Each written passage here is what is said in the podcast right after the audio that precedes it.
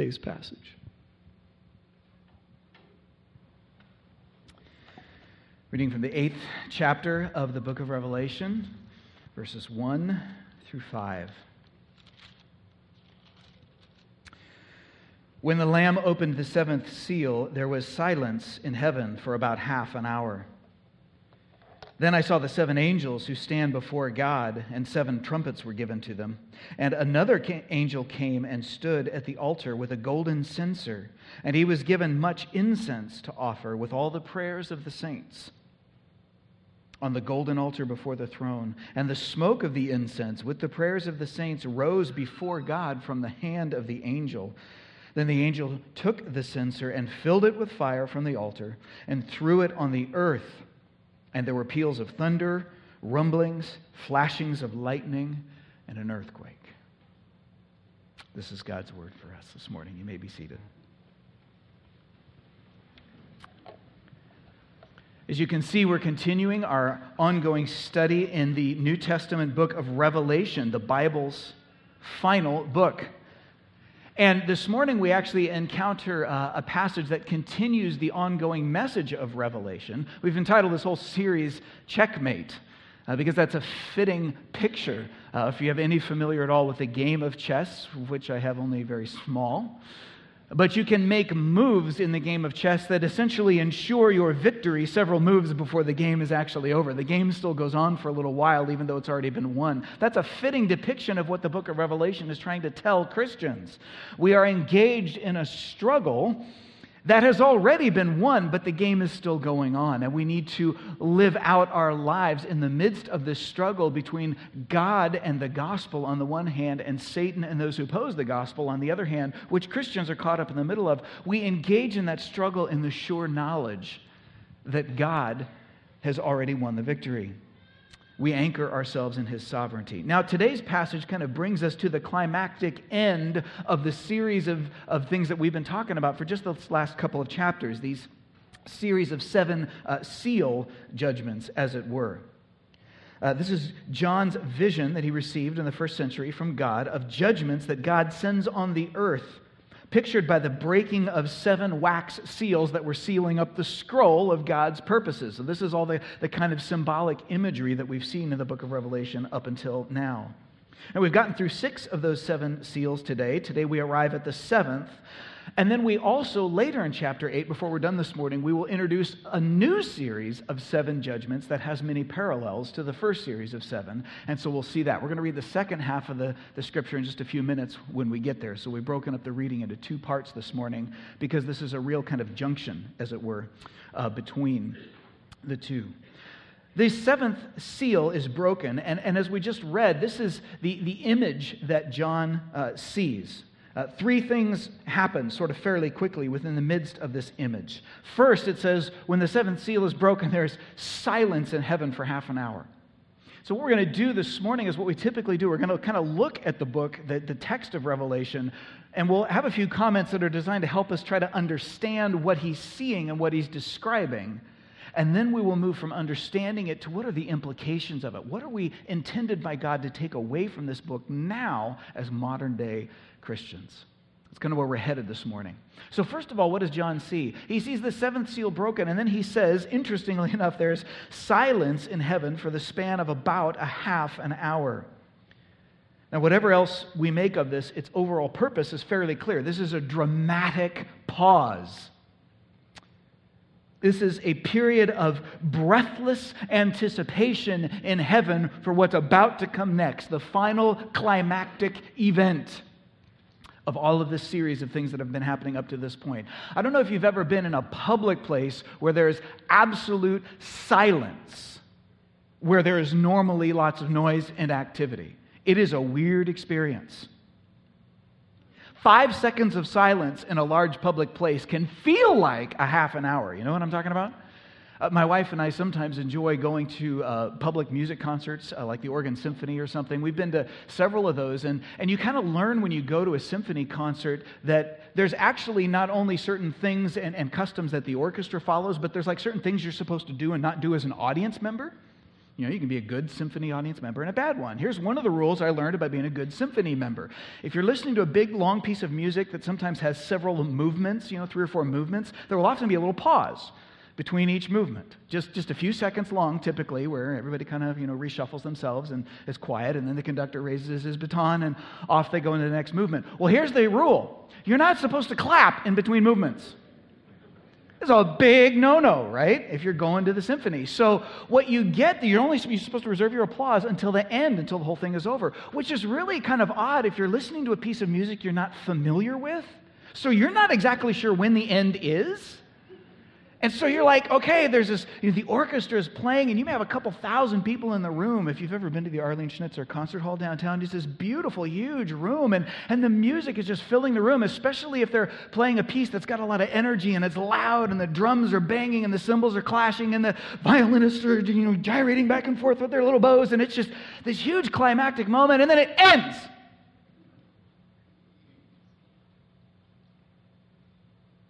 It's kind of weird, isn't it? And you're like, the sound clears, and you're like, ah, am I supposed to clap? Am I, I'm, I'm, waiting for somebody else to do something. You know, it, it, it creates this intense kind of tension. I probably just repeated myself, but it's like this, this huge tension. It, it, what's supposed to happen is, is, some kind of resolution coming next. The silence is intense. I think that's the idea of what's being pictured here in heaven. It's worth noting what was the silence? What was making the noise before? John's had these visions of heaven, and they're pretty noisy visions, and we've seen a lot of noise before. It's all coming from angels worshiping around the throne of God, is it not? If you recall, back in chapter 4, where the series of visions began, there were several uh, ranks or layers of angels that were surrounding the throne of God. And, and they're, they're praising God, shouting and singing loudly. And it said back in chapter 4 that their praise takes, takes place day and night without ceasing. It's like this constant, ongoing symphony of praise from this huge angelic uh, chorus. But it ceases here, it stops in John's vision, even the worshiping angels themselves shut up for a minute. They stop praising God and they huh, wait with a thick, intense silence as the climactic finale to this drama is about to take place. Well, then what happens next in the silence? Next, John sees a picture of this angel with this incense burning censer. It's like a, a pan or a dish that they used to burn incense in. In fact, the imagery here is really very much rooted in the Old Testament, like so much of the book of Revelation is. You can read about this in Leviticus chapter 16. The annual Day of Atonement for the ancient Israelites it only happened once a year, as an annual event.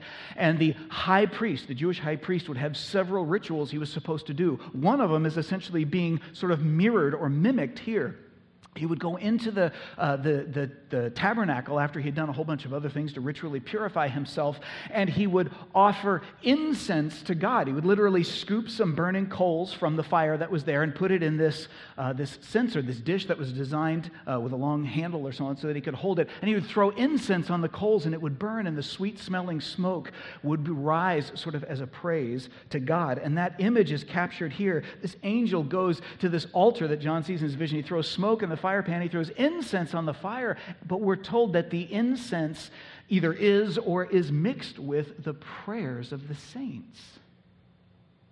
What prayers? From which saints? That's a funny thing. Who's praying and who are the saints? These aren't angels now, these are people. Well, we've only seen one group of saints so far in the book of Revelation that has been praying to God. And they happened when the fifth seal was broken back in chapter 6. Remember, we saw a picture of the souls of Christians who had been killed simply because they were Christians. They were murdered, they were unjustly killed simply because they were Christians by those who oppose the gospel. And they cried out for justice. They cried out for God to judge those who had committed such evil against them because those people killed them and got away with it. And so they're saying, God, how long will you hold off judgment? And back then, God told them, a while longer. A while longer. I'm not going to judge them now, but I will later. Well, now here we are at uh, the end of this seven seals, and these prayers for justice from the saints are gathered with fire, which is always sort of a symbol of judgment in the Bible and in Revelation, and thrown down on the earth. Meaning what? Meaning, I believe we're seeing a picture here of God saying, Now's the time. This is the final judgment, the great climactic pause before God brings an end to the sin of a world that has marred his image for far too long. It's worth at this point, we just said we're at the end of a, a, group of seven judgments that started all the way back in chapter four with John's vision of heaven. And for us, we took a break during Christmas for that. So we've, we've had a long time span. It's worth taking just a minute to step back then and say, what have we seen here so far in these chapters of Revelation? John's vision began in chapter 4 with this kind of picture, this symbolic imagery, which is what Revelation is full of, of heaven as a throne room and God the Father sitting on the throne. And if you recall from chapter 4, uh, no one can approach the throne. The angels are around it. There's this turbulent, roiling sea, this ocean in between John and, and God. He can't get to God. And God is pictured as holding a scroll. That scroll is his will uh, his purposes for the world, to justly punish wrongdoers, to get rid of sin and evil, to bring about life and peace. It's like his will and testament for the world, but it's all wrapped up in the scroll and it's sealed, meaning the scroll is not open, means God's will is not happening. God's will is not happening, and that's exactly how it often feels when bad things happen. Is that not still true today? That's the dramatic tension that, that the visions of Revelation are setting up. It looks like God is not intervening in the world so often. And do we not still today, even in our modern world, hear people say the same thing? Why does God allow this or that? Maybe you recall, it was 15, 16 years ago now, but in the weeks following the terrorist attacks in the World Trade Center in 2001, so often the refrain was repeated Where was God? If God is there, why would He let people get away with such a destructive act of pure evil? This wasn't just being asked in churches and Bible schools. This was front page news on every newspaper across the country. People are wondering if God is there, why is He letting this happen? If He's there, it sure doesn't like, look like He's involved. We see millions of people who starve in abject poverty. We see innocent people killed in terrorist attacks. And we see innumerable numbers of people getting sick or even dying from diseases, AIDS, cancer. It's all too easy to say God isn't there. If He's there, His purposes are sealed up. Has God abandoned us? And that was the question facing the first century readers of Revelation. They were Christians, very much in the minority and in powerless positions in their societies, and they were often facing direct pain and persecution to varying degrees. Their question was where is God? Where's God in this? He's just, so surely he wants justice, but where's his justice? It's, it's like it's sealed up. Is it never going to come to the earth? Have we been abandoned?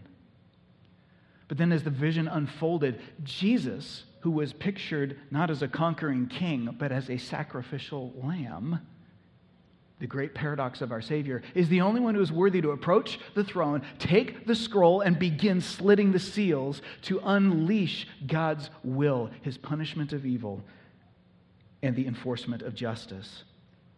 And that led us into chapter 6, where these first six seals were broken, unleashing God's judgments on a sinful and rebellious humanity.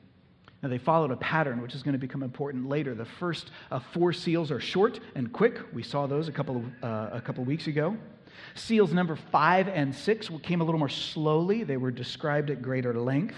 And then, just when you thought we would get to the end of it, chapter seven, we saw last Sunday, was kind of a big interlude. It was a pause before the seventh seal is broken. Instead, we get this interlude consisting of two visions, both of which had to do with what God is doing for his people and how he is caring for his people as he is in the midst of unleashing these judgments on sinful humanity and then now in our passage this morning, we finally get the conclusion. The seventh seal is broken, the breathless anticipation for the final judgment, and God judges evil. Now, I've said a couple times this is the final judgment. Um, many of you noticed we're only about a third of the way through the book of Revelation. So, how could this be the final judgment? We're nowhere near the end of the book.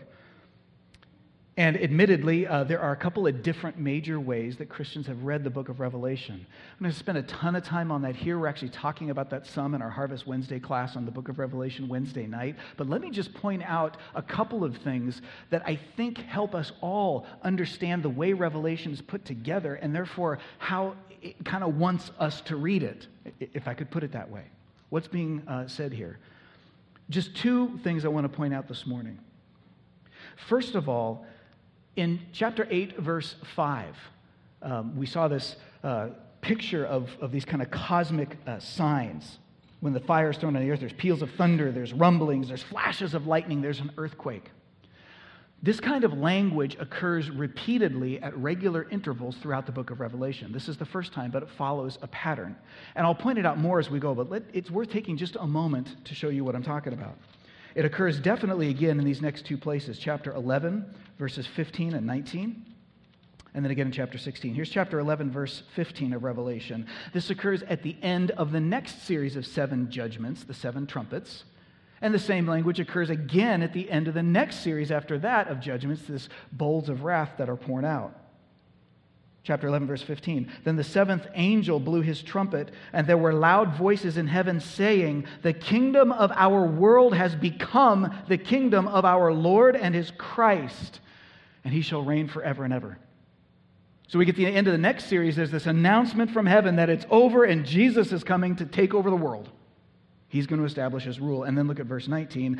God's temple in heaven was opened, the Ark of the Covenant was seen, and there were flashes of lightning, rumblings, peals of thunder, an earthquake, and heavy hail. Very similar language, although this one adds hail. It's like it's getting worse. And then one more, if you jump ahead to chapter 16, verses 17 and 18, the end of the third and final series of seven judgments in this book. The seventh angel poured his bowl out into the air, and a loud voice came out of the temple from the throne saying, It is done. The judgments, they're fine. This is finished. This is it. This is the culmination. And there were flashes of lightning, rumblings, peals of thunder, and a great earthquake such as there had never been since man was on the earth. So great was that earthquake. Do you hear the same language over and over again? The declarations of finality and then the similar language. This is also not only language where these verses are sharing with one another, it's language that they share with the language of the Old Testament prophets over and over and over again, the Old Testament prophets anticipated what they called the coming day of the Lord. That day at some point in the future where he will finally come and judge all evil and make all things right and make the world a good and beautiful and righteous place. And so often when they talked about the day of the Lord, they talked about it as a day of great calamity and earthquakes and hail and fire and stars falling from the sky. It's all imagery to say that God from heaven will finally come judge all evil. And I think the book of Revelation is just picking that language up. And yet we see it repeating that language several times throughout. Meaning what? Meaning that the book of Revelation, in all likelihood, I believe, it's, it's not put together and designed to be read from start to finish as one linear train of events. Um, the fancy word for it, if you like big words that Bible scholars use, is recapitulation. Okay? Basically, that just means that the book of Revelation kind of covers the same ground several different times from different angles and it adds different details, but it's kind of covering the same ground. So rather than thinking of the story of Revelation from start to finish as a line, you might want to think of it more like a spiral. Like it covers a whole series of events and then it comes back to the first series and goes further in. And then it covers them again, adding yet more and more and more. And so there is a progression, but it's kind of recovering much of the same ground over and over again. This is also suggested by the similar structure of the forthcoming seven, uh, uh sorry, of the seven seals with the forthcoming seven trumpets. I mentioned just a moment ago, last comment here on structure that the six, uh, or sorry, the seven seals were uh, narrated according to a specific pattern, and that's a pattern that is repeated exactly when we see the next series of judgments, which we're about to start here. These four, uh, sorry, these seven uh, trumpets, judgments that are announced by a trumpet blast, and they follow the exact same pattern.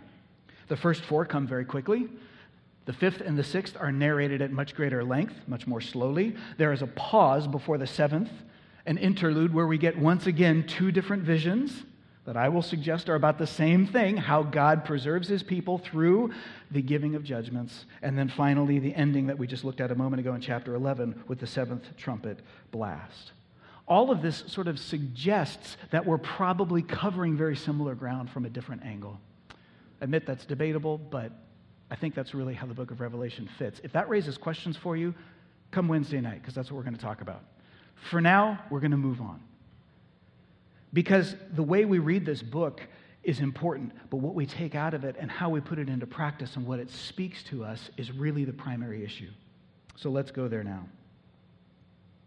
We shift now from this first series of, of seven seals that are the seventh one's finally broken, that series is done, and what happens next is a whole new series of visions that John receives, once again consisting of seven judgments. This time they're announced not by the breaking of a seal, but by an angel who blows a trumpet blast. If you're in Revelation chapter 8, verse 6, follow along with me. Now, the seven angels who had the seven trumpets prepared to blow them. The first angel blew his trumpet, and there followed hail and fire mixed with blood, and these were thrown upon the earth. And a third of the earth was burned up, and a third of the trees were burned up, and all the green grass was burned up. The second angel blew his trumpet and something like a great mountain burning with fire was thrown down to the sea. And a third of the sea became blood, and a third of the living creatures in the sea died, and a third of the ships were destroyed. The third angel blew his trumpet, and a great star fell from heaven, blazing like a torch, and it fell on a third of the rivers and on the springs of water. The name of the star is Wormwood. A third of the waters became wormwood, and many people died from the water because it had been made bitter. And then the fourth angel blew his trumpet, and a third of the sun was struck, and a third of the moon, and a third of the stars, so that a third of their light might be darkened, and a third of the day might be kept from shining, and likewise a third of the night. Then I looked, and I heard an eagle crying with a loud voice as it flew directly overhead Woe! Woe! Woe to those who dwell on the earth at the blasts of the other trumpets that the three angels are about to blow. You thought those first four were bad. Wait till you see what's coming next. Well, you got to come back next week for that. What do we make of these first four? So much could be said. Let me zero in on two, I think, important observations that help us, I think, make sense of what God is getting at here for us. First, the most obvious feature is that each one of these uh, judgments is announced by the blast of a trumpet. Why trumpets? What does that indicate? Generally speaking, in the ancient world, trumpets were used for a variety of things, but one of the most common usage was to uh, signal um, troop movements during a military conflict. An army would have its battle plan, and then they would spread out, and they didn't quite have radios yet uh, back in that day to synchronize their watches and call in the attack. So when the troops started moving, usually the charge was sounded by the blast of a trumpet. And if an army was laying siege to a fortified city that had its walls built all around it, they might hit it from different sides, and they would use trumpet blasts to signal their attacks. Oftentimes, uh, this uh, language is also picked up by the Old Testament prophets and applied to the future day of the Lord. It is said to be signaled uh, by a trumpet blast. Uh, many examples of that. I want to just read one for us very briefly. This is from the Old Testament prophet uh, Zephaniah in chapter 1. Let me just read a couple of verses here. Zephaniah chapter 1, verses 6 through 8. Uh, sorry, um, 14 through 16. The great day of the Lord is near, and it is hastening fast, the Old Testament says. The sound of the day of the Lord is bitter, as a mighty man cries aloud there. A day of wrath is that day. A day of distress and anguish, of ruin and devastation, a day of darkness and gloom, of clouds and thick darkness. It is a day of trumpet blast and battle cry against the fortified cities and the lofty battlements. There's one very clear example. You see what the prophet is doing there. He is saying God one day will come to judge evil as if mankind sits behind the battlements and the fortified walls of his own pride and refuses to bend the knee to God. And he therefore conducts all sorts of evil because he believes he is in charge. And God will one day assail the battlements. He will lay siege to the fortified walls of human pride and bring about true justice on the earth. The imagery is battle imagery with trumpets. And I think that's what the book of Revelation is picking up here. The second interesting thing to say about these judgments is that these first four all have allusions to the uh, ten plagues that God instituted on the Egyptians back in Moses' day. And we all saw Charlton Heston explain that to us once upon a time, right? Uh, virtually as much debate and discussion as there is amongst Christians about how to interpret all the details of Revelation, virtually every Bible scholar recognizes this. These all are alluding to the judgments that took place back in the day of Pharaoh. The first trumpet uh, mirrors the plague uh, in the book of Exodus of hail and fire that fell from the sky on the Egyptians. The second and the third trumpets sort of mirror uh, the plague of the waters of the Nile that were turned to blood, although here a third of the ocean is turned to blood, and then the, the, the third trumpet, a third of the freshwater sources, rivers and springs, are turned to blood. And the fourth trumpet, the final one we're looking at this morning, mirrors the plague of darkness that was set upon Egypt in the middle of the day. So, what do you make of all that? Well, when you put these two together, the sort of overall vibe, the, the, the, meaning starts to become pretty clear, right?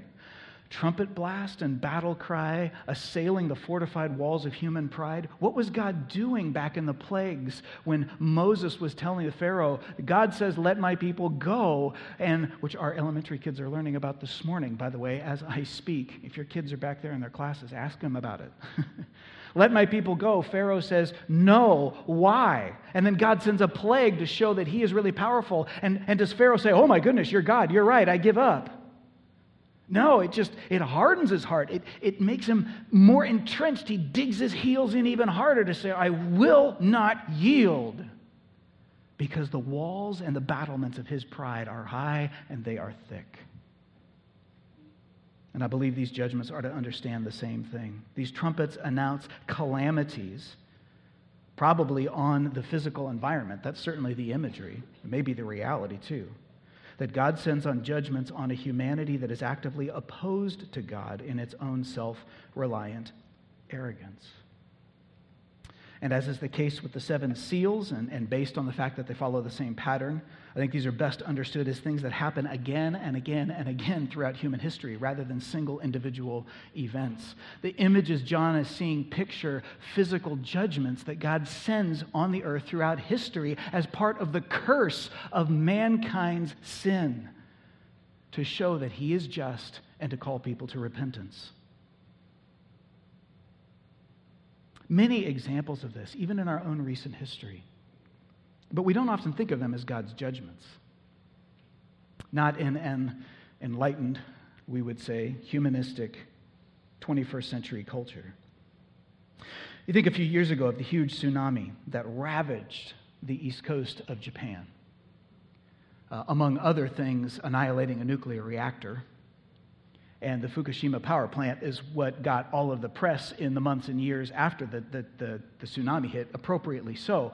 But if you remember the images in the news, uh, on, the, on the television news at the time, the, the devastation wrought by that tsunami was just unimaginable how far inland the water went and how many 10, 15, 20,000 ton ships were thrown two, three miles inland. The sheer destructive force and the annihilation of property and life was so widespread, it was catastrophic.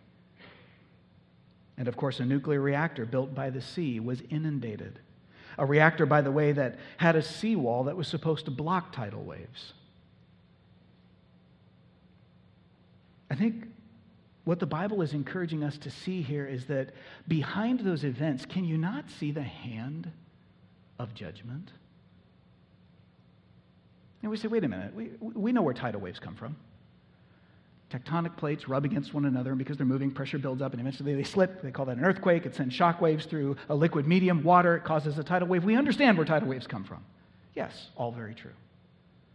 And the reason the power plant was, was, was damaged and, and, and ultimately had to be shut down and it caused so much devastation is that because the, the builders thought they had engineered it for a tidal wave, but they underestimated nature. They just didn't do a good enough job.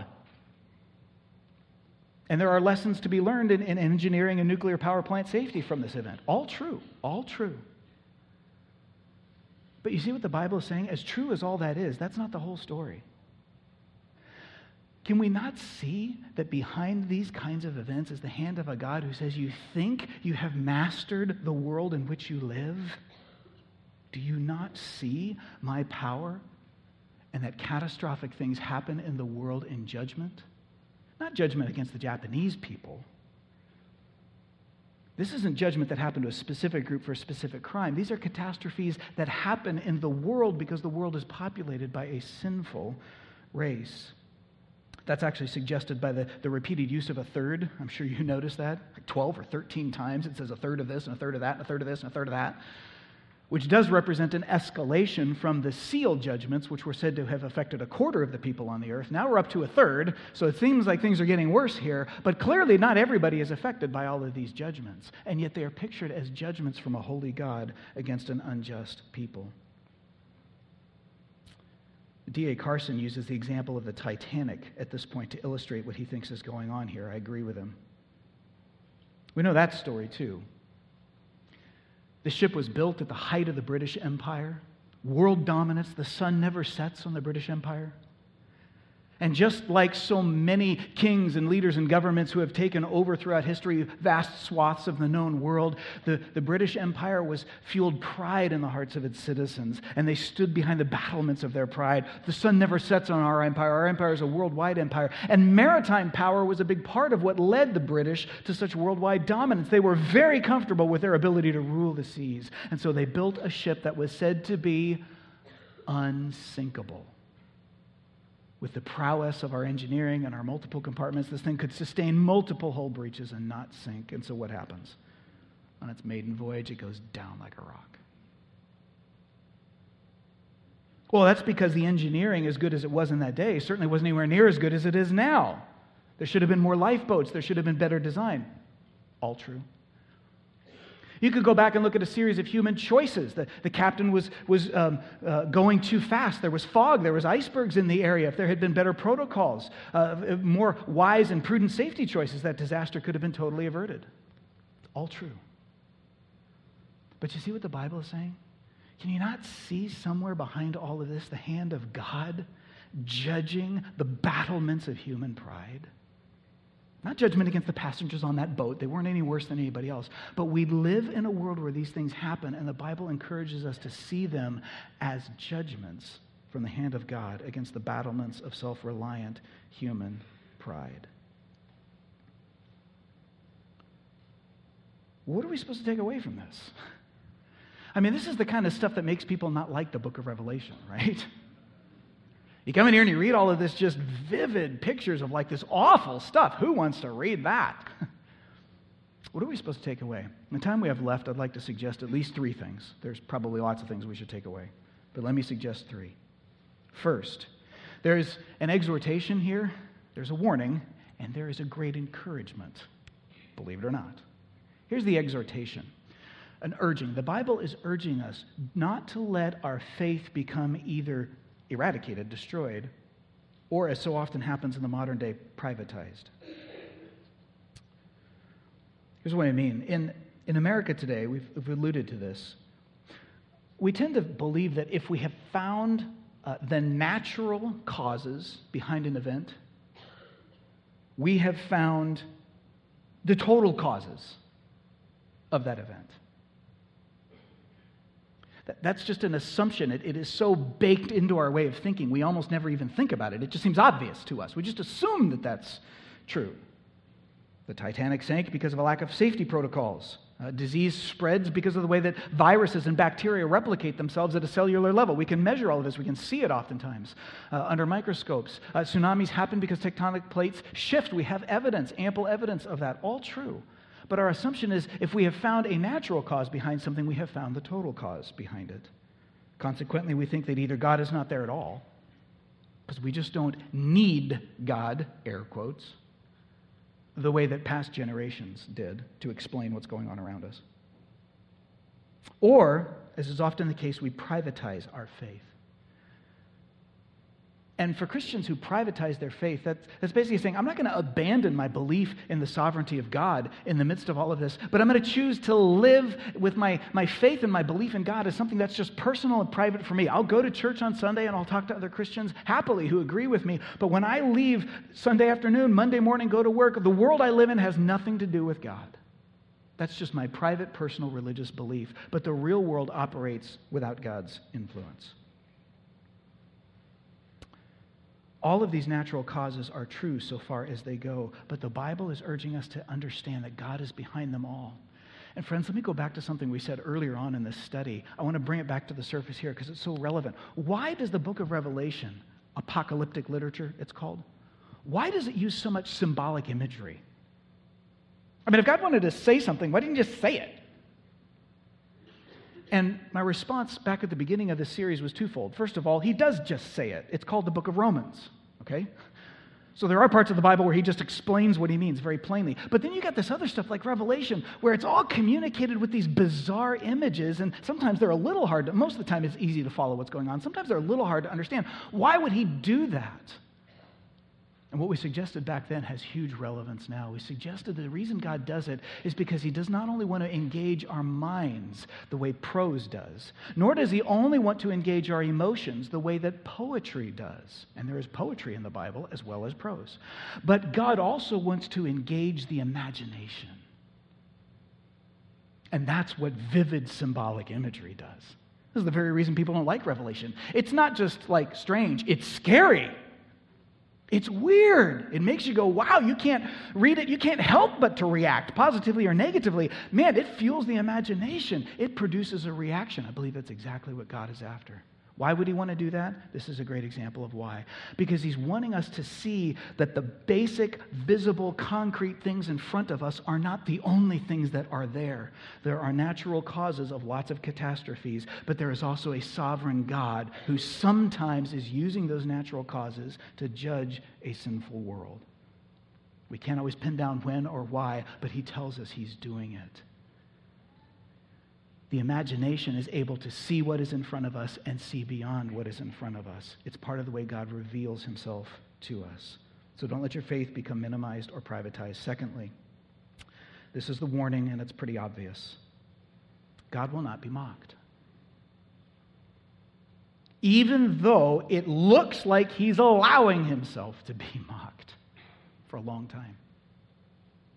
That was the struggle of the original readers of this book, right? We're Christians, we're following you, God, we're getting persecuted, it doesn't look like you're doing anything about it. They're saying, God, this is making you look bad. You're letting injustice reign upon your people, and everybody assumes that if you were there, you would stop it, and you're not stopping it, so you look unjust. God, why are you letting yourself be mocked? In these visions of judgment, God is telling the readers of the Bible, I am not as idle as you think I am. Yes, it's true. Final judgment is not yet. Yes, it is true that bad people get away with a lot of bad things for a while in this world. And that is because he is deliberately holding back final judgment out of mercy. We'll get there in just a second. But even then, Revelation tells us that God is not as idle as he appears to be. He is sending preliminary judgments on sinful humanity, even now, to provoke people into repentance. Unfortunately, it more often seems to have the effect that it had on the ancient Pharaoh to merely harden people's hearts all that much more and increase their determination to build the battlements of self reliant pride even higher so that we will not have to yield to the God whose authority we have spurned. But that leads us to the great encouragement. Because in the Bible, God's judgment is always always mixed with mercy. That's why his judgment seems so incomplete. And it is incomplete. Even if you take the Bible at face value that all humanity deserves judgment, these visions are saying that only a portion of the earth is affected by any one of these things at any time. He's clearly not judging everybody. And we're to see that as a mercy. His judgment in this life is incomplete. It will be complete one day. The Bible makes no bones about that. But for now, it is incomplete because he is creating space for people to find life in Christ. You say, okay, that's true. That's elsewhere in the Bible, but that's not in here. I see nothing in Revelation but judgment. Really? Is that all we've seen in Revelation? Only judgment? Let me ask you who is the one who was breaking those seals that institute God's judgment? Who is the one that is telling these angels to blow those trumpets and execute God's judgment? Remember back in chapter 5? It's Jesus Christ, who alone is worthy to come to the throne of God and execute God the Father's will. But was Jesus pictured as a mighty, powerful, military conquering king in chapter 5? Was he pictured the way he was announced? He was announced as the ruling lion of the universe, a powerful beast, the king of the beasts. But when John turned to look at the one who was announced as a lion, what did he see? He saw a lamb. Not just a lamb, a sheep, a little weak and meek creature, but a lamb that had been killed. A lamb with its throat cut, a lamb with blood stains on its wool, its own blood. You see, the one who sends judgment on the world in his justice is the exact same God who bore judgment for the world in his mercy. That's the message of Revelation. That's the message of the whole Bible. The God who will bring about complete justice on all who refuse to repent is the one who absorbed the consequences of sin, even though he had no sin, in order to create space for you and I to lay down our arms. To come out from behind the battlements that we construct. Every time he attacks those battlements and cracks those walls, it is a mercy. It's his way of saying, These will not stand. Come out from behind these walls, lest you perish. I love you enough to invite you home. And he says to every person who comes out from behind the battlements of their own sinful pride, they will find mercy and grace and eternal life in Christ forever. And so the Bible beckons every one of us to come before Jesus, the universe's king, who is a slain sacrificial lamb. That is a kindness of God that you and I might find hope. Friends, we're about to enter into our uh, semi monthly celebration of the Lord's Supper, of communion. Twice a month, we gather together as a church and we take the bread and we drink from the cup, which Jesus told his um, followers to do regularly in remembrance of him.